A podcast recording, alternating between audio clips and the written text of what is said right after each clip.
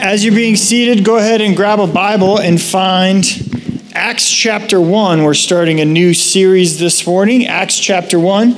Uh, looks like Scott and Stephen are handing out Bibles. If you don't have a Bible, you need one. Gotta check up on me. I might be making stuff up. I'm just joking. I don't make stuff, well, I try not to make stuff up. Ask my wife.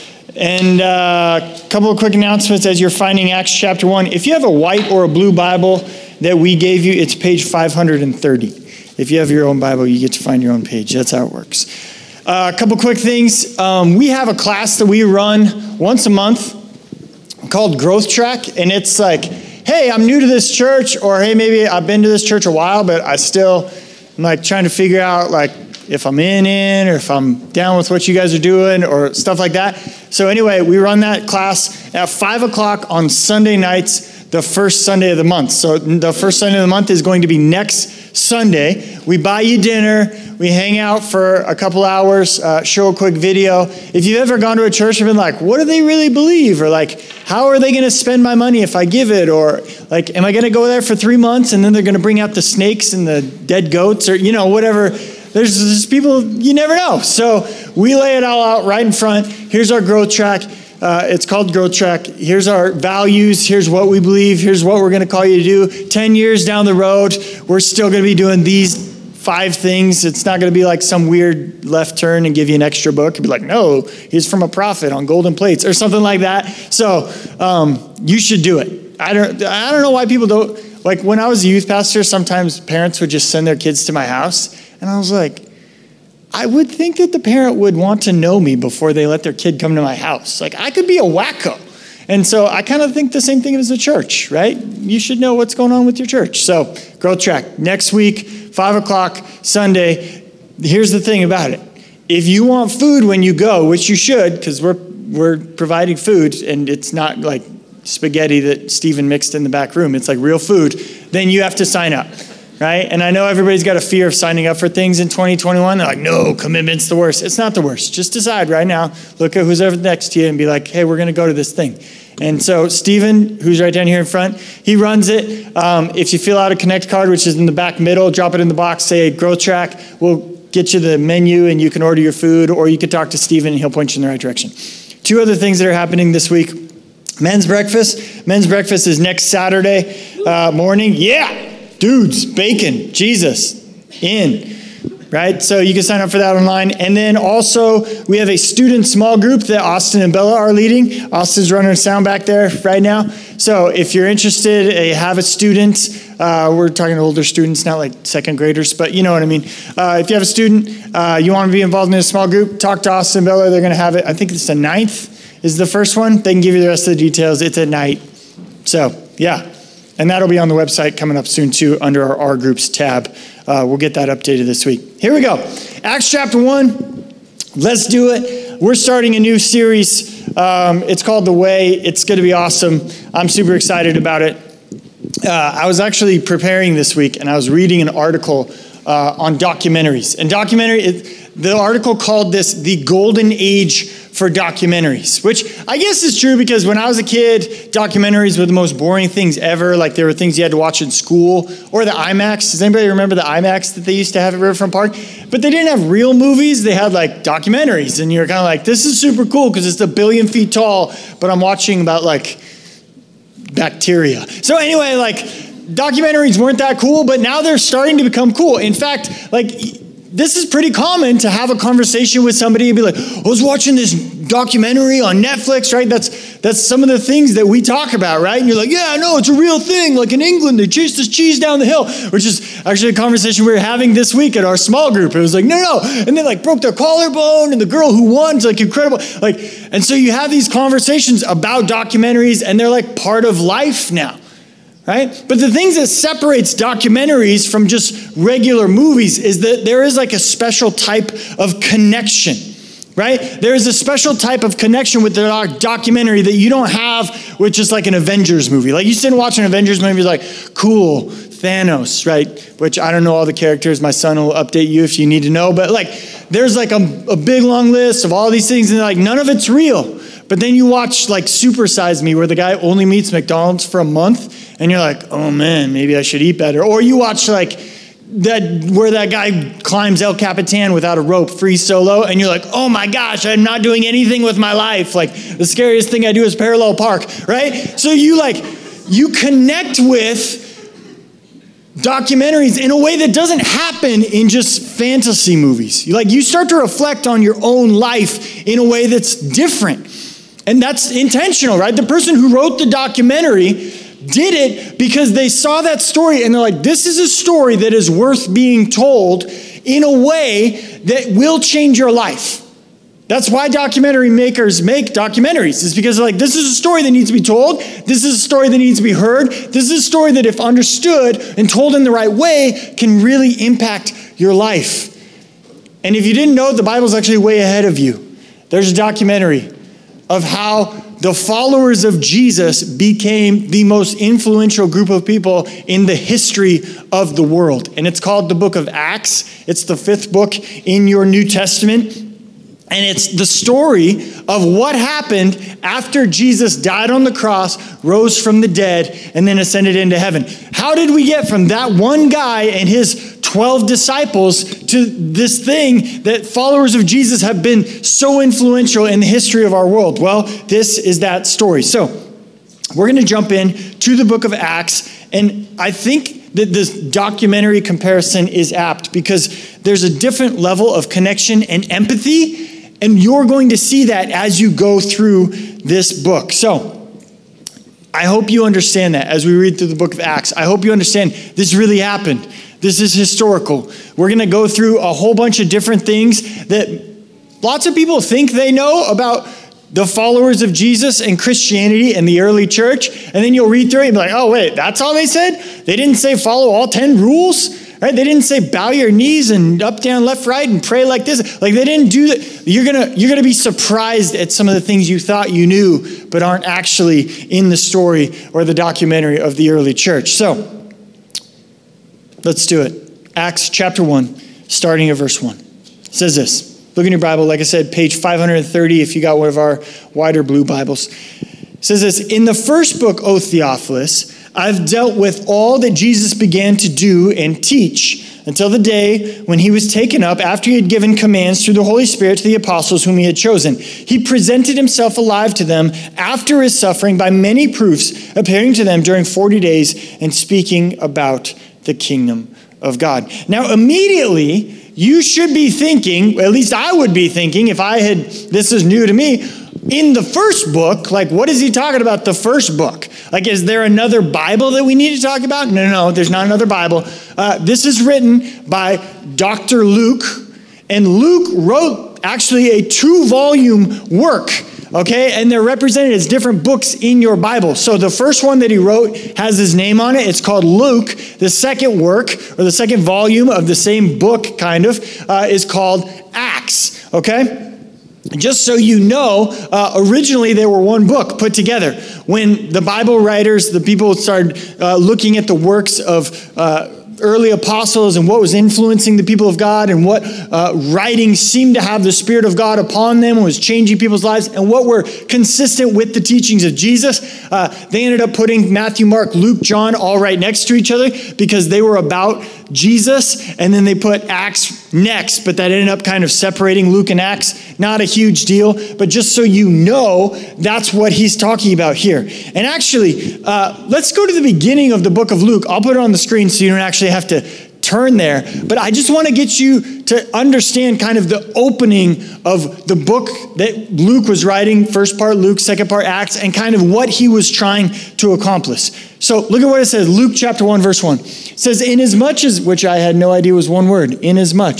Learn something new every day. Inasmuch as many have undertaken to compile a narrative of the things that have been accomplished among us, just as those who from the beginning were eyewitnesses and ministers of the word have delivered them to us, it seemed good to me also, having followed all things closely from time past, to write an orderly account for you, most excellent Theophilus, that you may have certainty concerning the things you have been taught. So So we see a couple things right off the bat here as Luke is opening up this book. First, Luke is writing this account for a guy he calls Theophilus. See that? That's his name. It's a Greek name. We don't know who this guy is or really anything about this guy.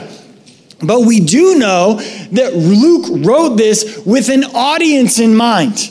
Now, that might not be a big deal to you, but it is a big deal for people who are critical of these types of things. This was not Luke's like daydreams, right? This wasn't like his sketch pad and he's like doodling, like, oh, I'm going to make up. This was written intentionally for this person, Theophilus, to read. He wrote it knowing that somebody would not only read it, but make a judgment based on what Luke wrote, whether this was accurate or inaccurate. So that says something about Luke, right? It says something about what he wrote, this book of Luke and the book of Acts. It says that Luke is doing this investigative work. Another interesting thing that we learn about this Theophilus guy, it says most excellent Theophilus. Luke only uses that term two other times, and both times it's for very high ranking Roman officials. So it's very possible that this guy was a high ranking Roman official, and Luke is doing investigative work for him, trying to figure out what, what's going on here, what's true, what's not true. It's like anything else in the world, right? You find out, oh, I hear about this thing. Will you go find out what's going on here? Will you figure this out? Will you go? And so Luke does. He goes and he interviews all these people and he hangs out with, and he's going to be part of the story in the book of Acts. And he is trying to figure out what the truth is, what actually happened. He's like writing the documentary. That says something not only about this writing that we're reading, but it also says something about the character of Luke, right? If you're a high ranking Roman official and you're sending out like an investigative reporter, you don't pick the village idiot like, hey, that guy drools on himself. Like, go figure out what's going on. No, you pick somebody you trust, somebody with knowledge of the situation, somebody who's reliable and accurate. So wrap your mind around the scenario here, right? This high ranking Roman official has heard these things about the followers of Jesus, like anything. He's not sure what to believe, not sure what's accurate. So we have this respected and educated doctor, Luke, interviewing others, writing down his own experiences, compiling all his findings in this two volume work, which we have in our Bibles, the books of Luke and Acts. And it's Luke's documentary of this situation, of the followers of Jesus, which, if you didn't know, was originally called the Way. Now, last thing before I move on. This name, Theophilus, the name literally means friend of God. Theos is the Greek word for God, right? Philos, the ending, it, it, changes a little bit but depending on the, the person you're addressing, but you might recognize the root from like Philadelphia. What's Philadelphia? The city of brotherly love, right? So Theophilus is literally the friend of God. So it's kind of this beautiful like word picture here of like, hey, if you consider yourself a friend of God or if you desire to be a friend of God, here's the things you need to know about his story. Here's the things you need to know about what God actually did through his people. Here's how we got here. And here's the story. So, look at Acts, back to Acts. Let's do it. Verse 1 says, In the first book, O Theophilus, I have dealt with all that Jesus began to do and to teach until the day when he was taken up after he had given commands through the Holy Spirit to the apostles whom he had chosen. He presented himself alive to them after his suffering by many proofs, appearing to them during 40 days and speaking about the kingdom of God. So we start here, and what immediately sticks out to me is that Luke calls the gospel accounts, the entire life of Jesus, all of his teachings, all of his miracles, all the things that we think about when we talk about Jesus, born in a manger, right? Walking on water, right? Transcended, like all these things that we're like, this is the life of Jesus. Luke calls it the beginning of what Jesus did and taught. Do you see that? Look at verse 1. What Jesus began to do and to teach. He began, like, like, all of what we know about Jesus, the four Gospels, this incredible story that we've celebrated for 2,000 years, that was just the beginning in Luke's eyes. The entire life that Jesus lived, his death on the cross, his resurrection, all the things we know about the historical Jesus, those were not the culmination of what he did, they were the beginning of what he did. For the people who were alive when Jesus was alive, for the people who actually knew Jesus, the people who talked with him, who saw him in the flesh, this was just the beginning. Think about that. The people who actually knew Jesus believed that he was not done doing and teaching things. That's incredible. He has more to do. He has more to teach. He is not finished. He was not finished when Luke wrote this book. He is not finished today. Like he continued on working through his Holy Spirit in the world. He continued on teaching through his Holy Spirit in the world. And let me say this as clearly as I can so you don't misunderstand me. For a person to understand the Christian life, it is essential to believe that Jesus is one, still alive, and two, not finished. You see that? It's essential. It's not extra credit. It's the qualify, it's the prerequisite. It's how you get in. Right? We believe that he's still alive and that he's not done working. And if you're just checking this whole church thing out and you're not really sure about this whole thing and you're like, "Oh, okay, Jared, you want me to stake my whole life on this idea that this guy who was alive 2,000 years ago is like not dead? He's still alive? That kind of sounds crazy. Yep, the followers of Jesus for 2,000 years have been unapologetically a little bit crazy.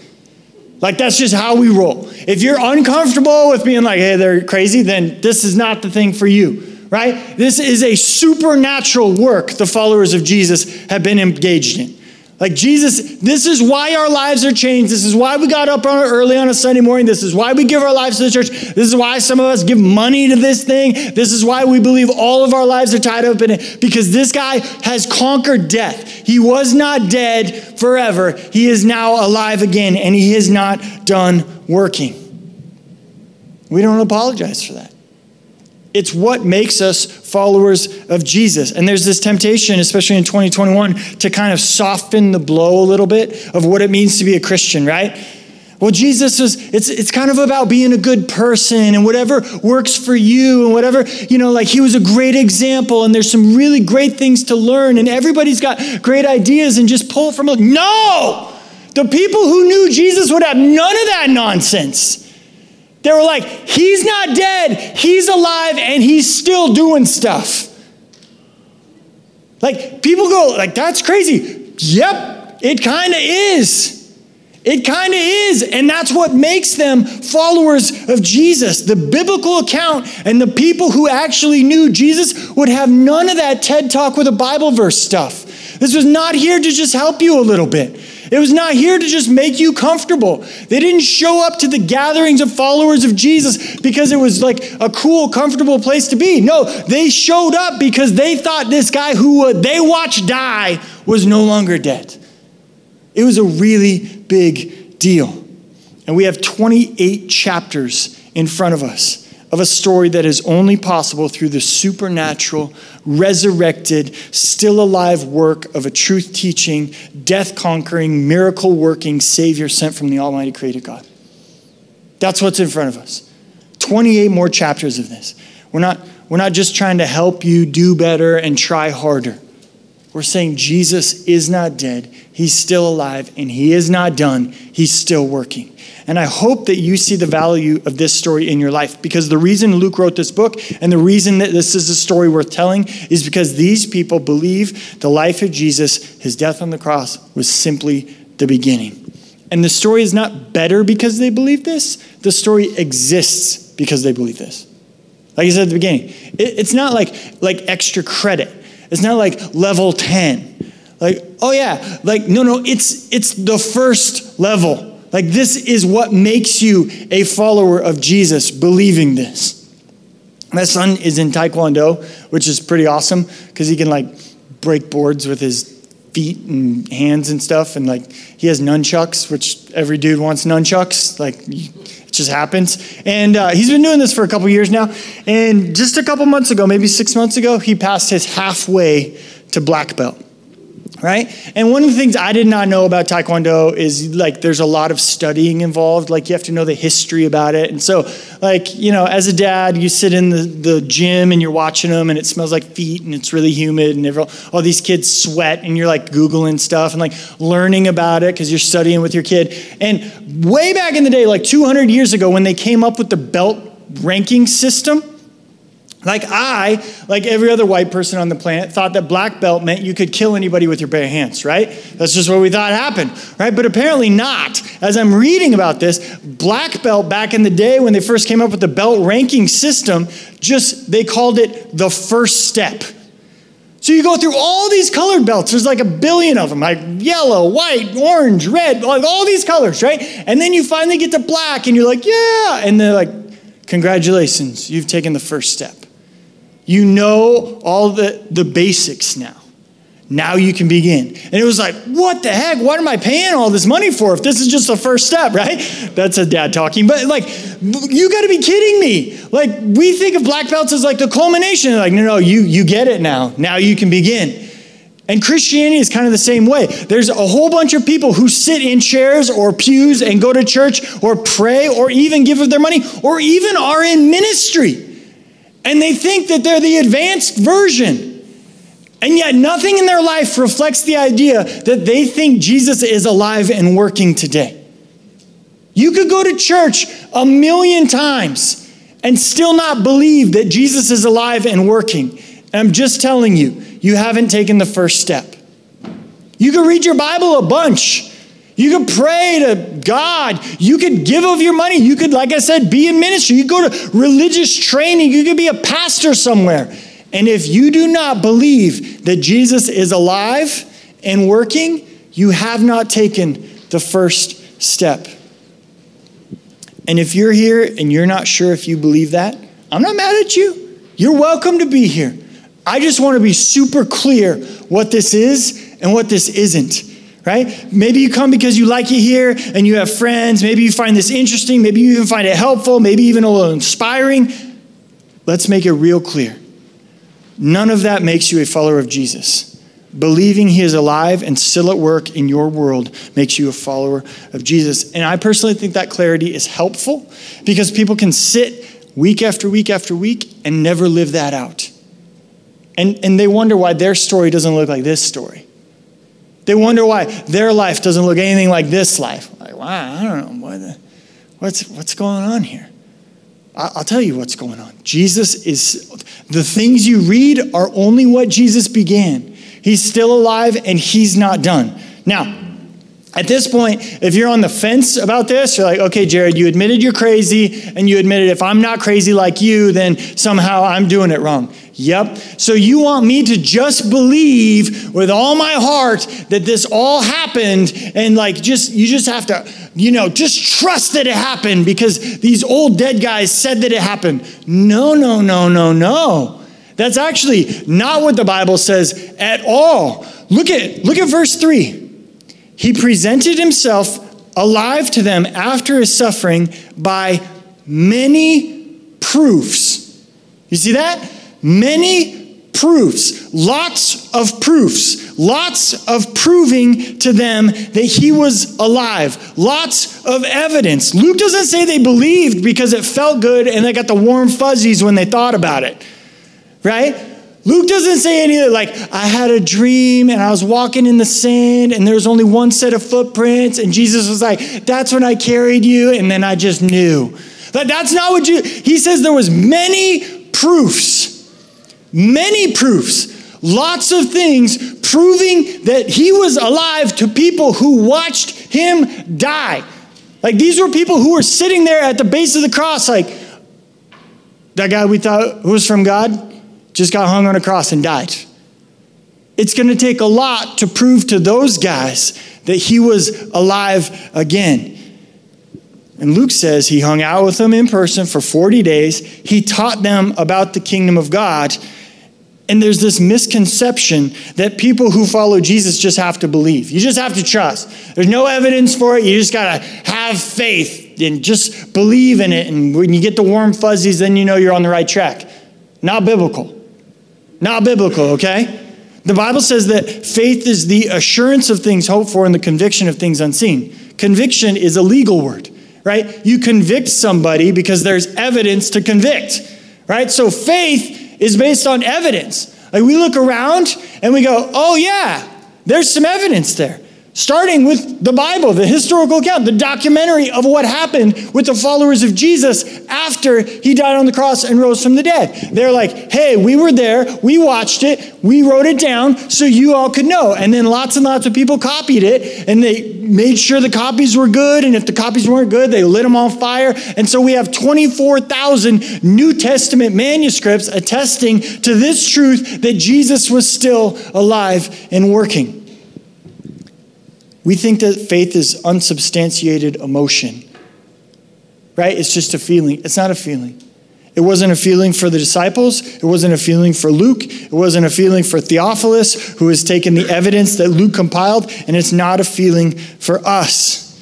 Now, I'm not going to do a whole sermon on the evidence for all of this, but if you're like, hey, what's all this evidence we're talking about? Uh, we actually give away a book uh, at this church called More Than a Carpenter. Uh, I think there's a couple copies back there on the, the black, uh, what do we call that? Tithe box? Yeah. There's a couple copies back there. If you want one, Stephen knows where the rest of the copies are. Uh, it's a very short book with very small pages, so it's 200 pages, but they're very short. And it's written by a guy who was like, I think followers of Jesus are crazy. And then you start investigating. He's like, oh, they're not as crazy as we make him out to be. And he actually ended up writing a proof for the life of Jesus. It's called More Than a Carpenter. Like I said, you can get it if you want before you leave today. In addition to the external evidence, the biblical evidence, there's probably some evidence in your own life. That's probably part of the reason why you're here this morning. Because you went through something or you did something and then you just like, I don't know how I know, but I've I know that I know that there's a God and he's trying to get my attention. And so there's a lot of evidence if you want to look for it. There was a lot of evidence for these followers of Jesus. There's probably a lot of evidence in your own life. I don't, like I said, I don't have time to do a whole sermon on that, but I'm finishing there. I could keep going. I'm not going to. I feel like maybe there's just somebody in here who needs to know that message this morning. You're looking at the time, you're going, You're super early. I know. There's people in here. I could go on and we could talk about other stuff and you'd latch onto that other thing. And maybe God doesn't want you to latch onto that other thing. Maybe God wants you this morning to go like, do I really believe he's alive? Do I really believe he's still working? Does anything in my life reflect that? Do I call myself a follower of Jesus because I check boxes? Because I do these things? or because I really believe he's alive. I'm going to transition a little bit. One of the greatest proofs that you still believe Jesus is alive and working is prayer. Because why would you pray if you didn't believe he could hear you, right? Dear God, why would you say that? If you don't think anyone's listening, you wouldn't, right? But if you think someone's listening, then you pray. The Bible tells us prayer is communication with God. And in fact, if you read in your Bible, Jesus walks into the temple uh, early in his ministry.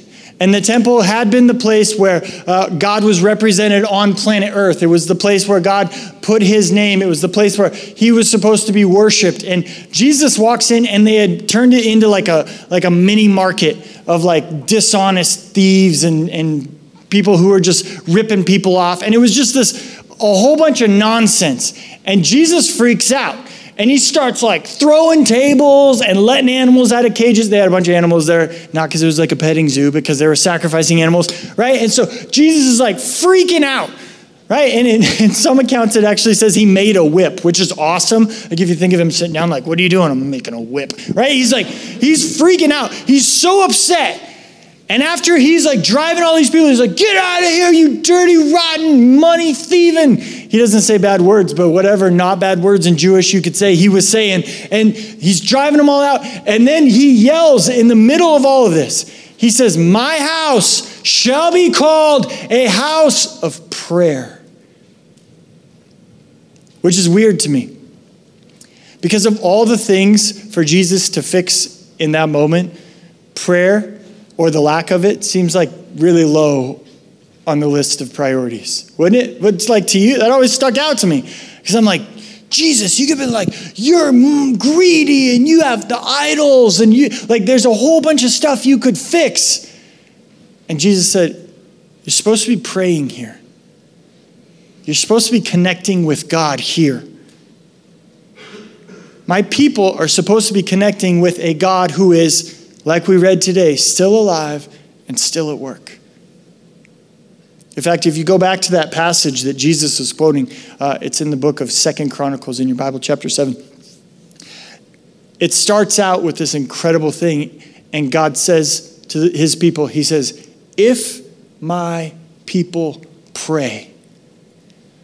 And then he continues on, right? And he starts to give these things that he's going to fulfill if his people pray. And there's a lot of incredible things right? He says that he will hear. He says that he will heal their land. He says he will make his name dwell there. It says his ears will be attentive and his eyes will be open. Like that's an incredible idea that God is has his eyes open to what's going on in your life. Because I know sometimes you're just like, do you not see what's going on here?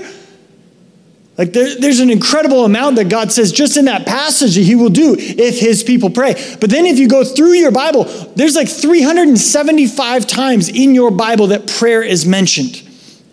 If you like, if you look at how many pages are in this thing, there's like 600 and some odd. So that's like every page and a half. It's talking about prayer, prayer, prayer, prayer, communication with God, communication with God, communication with God, communication with God. So our leadership team actually got together uh, as we're starting a, a, new year for us. If you didn't know, last year was our or last week was our four year birthday, right? So this is the first week of our new year, and we decided that our leadership team decided we were going to focus on prayer for these first three months, and we were going to ask this question: What could happen if my people pray? What could happen? What could God do? If you still believe He's alive and you still believe He's working, how could your relationships change? How could your marriage change? How could your interactions with your kids change? What if God wants to save your neighbors? What if God wants to use you in the city? What if God wants to encourage your heart and change your self image? What if God wants to reveal to you a new identity? What if He wants to open up your eyes to gifting that you didn't realize you had? What if there's people around you who He wants to use you to work in their lives? What if He wants to set your life on a completely new trajectory? And He's just waiting for people to pray. He's just up there waiting in heaven. I, I want, there's stuff I want to do. I'm just waiting for somebody to pray about it. Because here's the truth we don't say, we don't put this on the screen say, if my people pray because there's stuff we want to do and we just want God to get in line. I was like, I really want a million dollars, so I'm going to start praying for a million dollars. No, no. This is our focus as a church for the next three months, not because we believe there's stuff we want to do, but because we believe there's stuff God wants to do. We believe He wants His will done on earth as it is in heaven. And so we're going to focus on prayer for the next three months. And there's gonna, you're going to notice some different things. One is we're going to give a little more time to prayer in our Sunday services. Uh, the second thing is uh, our leadership team is developing some resources, right? So I delegated out. Some of them were really excited about it. Some were not as excited about it. But uh, your leadership team at this church is studying different aspects of prayer, biblical prayers, methods of praying, things to pray about, prayer and fasting, and they're going to be presenting those findings to you. We're going to make those available to you on the website. So maybe you have no idea what prayer and fasting is about. You're going to be able to go on the website, you're going to be able to read a quick summary of one page, and then you're going to be able to practice it. What, what could God do with a hundred some odd people in three months if we just said, hey, we're going to be a praying people? We're going to be a praying church. We're going to try this out for three months and see if God can do what He says He's going to do. If God can come through like He said He was going to come through. If God is as good as He says He is. So that's going to be our focus. We're going to pray for the next three months. We're going to focus on prayer. We're going to ask that question What would happen if my people pray? So you're going to notice that uh, as we go for the next three months. Jake, I'll have you come on up. We're going to start right now.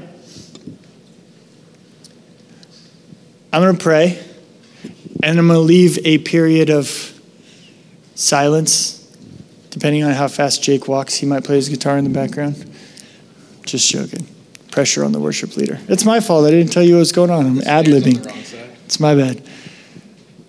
It's just going to be a period of 30, 30 seconds.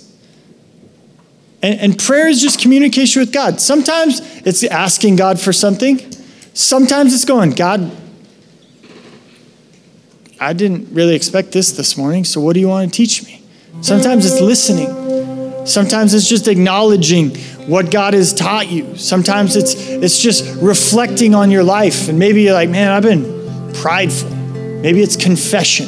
I don't know what it is for you. The Holy Spirit gets to do his job in this moment. But I'm going to start some prayer. I'm going to leave a little bit of time for you to pray. Uh, we're not all praying out loud right now. Uh, there might be a time for that later. This is just kind of you connecting with God at your own speed. Uh, and then I'll finish it up and we'll sing this last song. So, Father, we do just come before you this morning, expecting that you desire to do great things. And so we commit ourselves to prayer as a church, as a people as followers who believe that you are alive and still at work. Use this time, Lord. What do you desire to do through us? What do you desire to do in us? Lord, meet with your people right now.